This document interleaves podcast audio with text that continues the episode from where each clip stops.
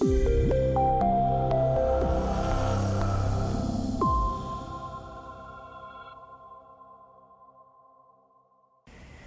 I'm Brett Hickey, founder and CEO of Star Mountain Capital, here today on behalf of uh, Harvard alumni entrepreneurs. Uh, excited to be here with uh, Lindsay Jurist Rosner, who is Thank the you. founder and CEO of Wellthy, which you're soon going to learn uh, a lot about, a very exciting and innovative business. And we're here today to talk to business owners and entrepreneurs about how to scale, build their businesses, how to think about financing their growth and strategic partners, and ultimately, as part of the HBS Alumni Network, we love to share our experiences and stories so that hopefully um, fewer people can learn on their own two feet and have to learn from each other as much as possible.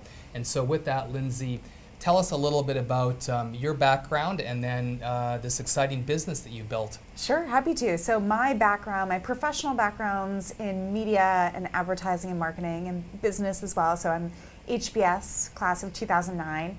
Um, I started a business in healthcare, and on my resume, I don't actually have any healthcare, prior healthcare experience. So, all of my healthcare experience was through my personal life. Um, Mm. I got involved in my mom's care when I was a kid, and she got diagnosed with primary progressive multiple sclerosis when I Mm. was nine.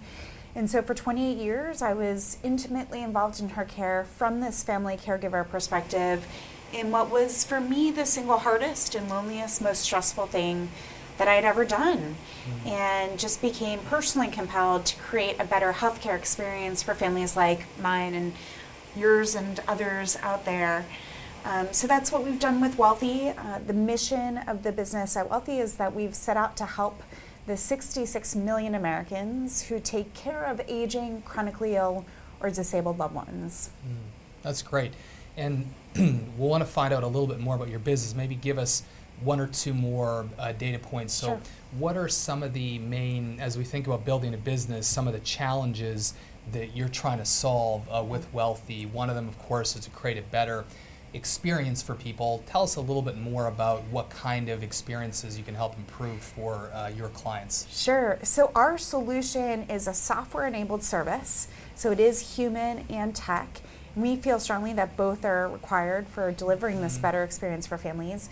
And the idea is the analogy I give is it's almost the same way you might work with a financial advisor.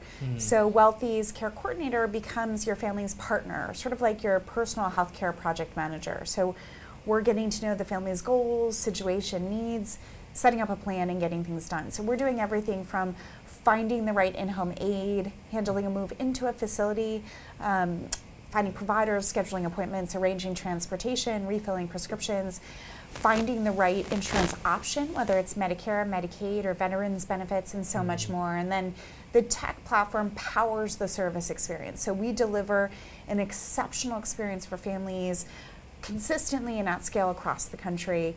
And to your point, the problem we solve is decidedly for families. But one of the things we've recognized is that um, employers are actually struggling quite a bit with.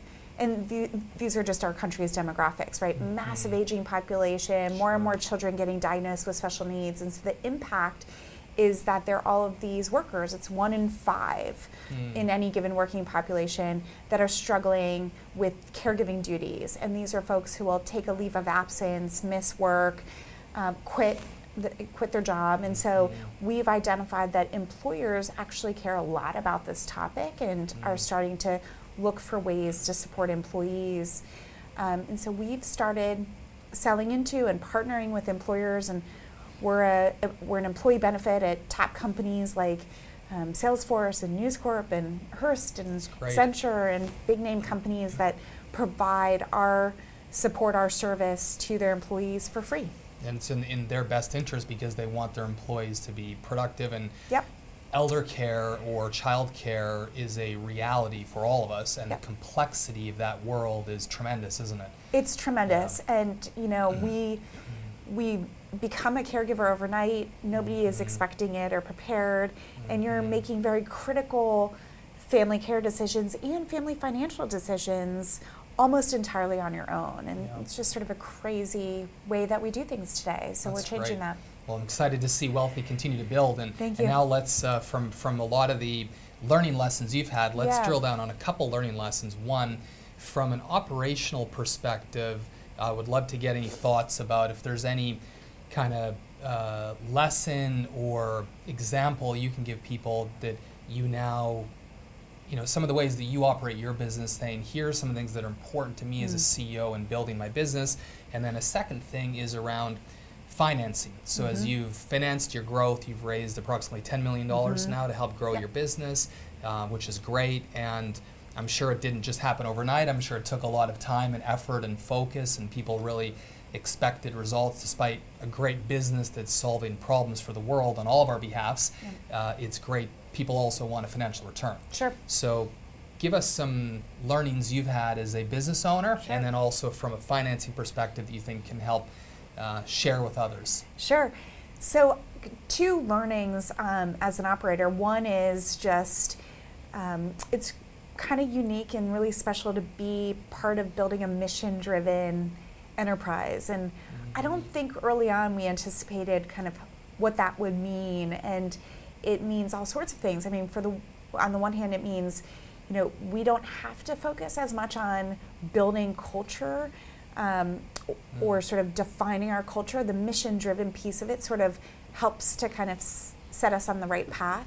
Uh, we're also able to attract really great talent because there are talented individuals who really attach to our mission and want to be part of helping people. Mhm, Um, sure. And the second part, so the you know mission-driven piece is, and I think it's kind of a timely moment. You know, millennials are talking more about Mhm. wanting to be part of mission-driven companies. Uh, the second point is on the sort of operational side, which is, you know, I think that sometimes Silicon Valley companies are, you know, driven to grow as fast as possible at all costs. And one of the Mhm. things we decided very early on is that um, we were families were trusting us with very personal, deeply intimate things, and um, really entrusting us with their family's well-being, and we couldn't take that lightly. And so, um, you know, we put a lot of time and energy and effort into developing this incredibly high-quality experience for families, Mhm. and um, you know, almost sort of pulled back on early growth until we felt really ready for it. Mhm. Um, and so, you know, that's a strategic decision that I think most entrepreneurs would not have felt comfortable making, but we just felt like it's we couldn't turn screw it. growth, isn't it? It's hard to, and we couldn't screw it up, right? Like Yeah. we didn't want to um, try to sign on an employer that we couldn't actually handle before we were ready. And so, those were just kind of two kind of counterintuitive things I've learned. Um, in terms of financing the business, we uh, one of the things that we've done is tried to surround ourselves with investors who are very similarly mission driven. Mhm. Um, and so they are somehow connected to what we're trying to do or um, the longer term goal. So we, we have some investors who have an entire thesis around um, companies that support the aging population. And so they're Mhm. very oriented toward that. Our largest investor is actually a strategic investor. And they were our first corporate client. And so being able to That's have great. them as a really invested partner um, Mhm. in multiple ways has been very powerful for us. Um, but yeah, one of the things we're, we'll find out next year is we'll um, probably move forward with raising our Series B and getting some new investors involved. And so Very that'll be an exciting. exciting process as well. Yeah, and I think uh, you know a couple of really good takeaways from that that we look at at Star Mountain about a thousand businesses a year Mm. and invest in around 20 of them. And as we as we look back over time for the roughly 20 years I've been doing this and the data we look through, um, prudent growth, Mm. um, which I would you know characterize what you've Well, done. I like prudent growth, yeah. yeah, it's you know it's prudent how you grow, and that gives a much higher probability of end success. So Mhm. really rapid growth might work out well, but it's going to be higher risk. And so I think that business owners need to think about that and Mm. recognize, you know, if you can have a little more patience, but have a more high probability outcome, that may be a strategy um, I certainly would advocate for, um, but certainly to be at least mindful of what people are doing. Uh, two, from a mission standpoint, I think that's right. I think everybody in today's day and age says, who am I? What do Mm. I stand for? Mm. What am I supporting? Right. And finding a business model that is actually going to make a difference um, in society and the world, I think, is uh, is a great attribute uh, that can not only drive strong financial returns, but maybe even better. As you say, it's helping you attract high quality customers, right. investors, employees, making right. people more passionate about your business. So it's not at a financial cost, it might actually be a, a financial benefit. That's right. Um, that's fantastic. Uh, thank you, Lindsay, for sharing. Hopefully, some of those words are, are strong. And maybe let's ask one other thing. Sure. Um, what is a challenge that you've had that you think is worth sharing with people that in hindsight you wish you could have thought about a little bit differently?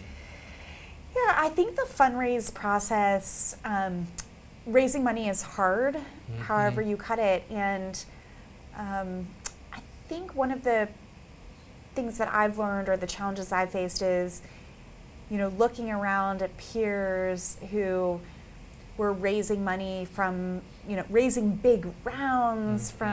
from big name investors and feeling almost you know com- comparing our progress to theirs and feeling like mm-hmm. maybe we should be doing the same and it's been interesting to now go back and talk to some of those fellow founders and hear their experience with this you know raising a lot of money also comes with a lot of pressure sure. and from from certain VCs it comes with a lot of involvement and mm-hmm. um, people breathing down your neck and other things like that. And so one of the things that I think we've done, you know, for better or worse, is we've managed to find really supportive investors who are patient and excited and want to help. Mm-hmm. And um, we get a lot of pressure as well, but it's um, sort of healthy pressure and a healthy relationship. And so my my struggles to fundraise ended us up in a in the right place where we were meant to be. And so everybody's on a different path for fundraising. I think that that's the conversation tonight. There's no yeah. right path,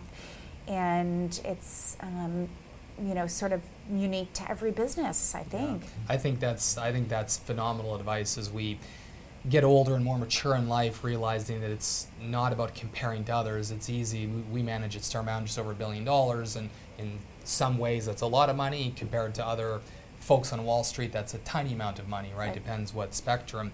It's easy to feel like you should have more, but more doesn't mean better. That's right. More revenue doesn't necessarily mean a better business. Raising more money doesn't necessarily mean a better business. And so, That's really right. thinking about what's your business plan, building conviction around your own business plan, which is unique from other business plans. Um, well, hopefully, that's good. Good learnings for others. Pick your path, come up with your strategy and execute against it. And it'll probably take a lot of hard work, right? A, a lot. yeah. well, we definitely. Wish, we wish you great success Thanks, and you can learn more about uh, Wellthy here. Thanks. Thank you so much. Thanks. Cheers.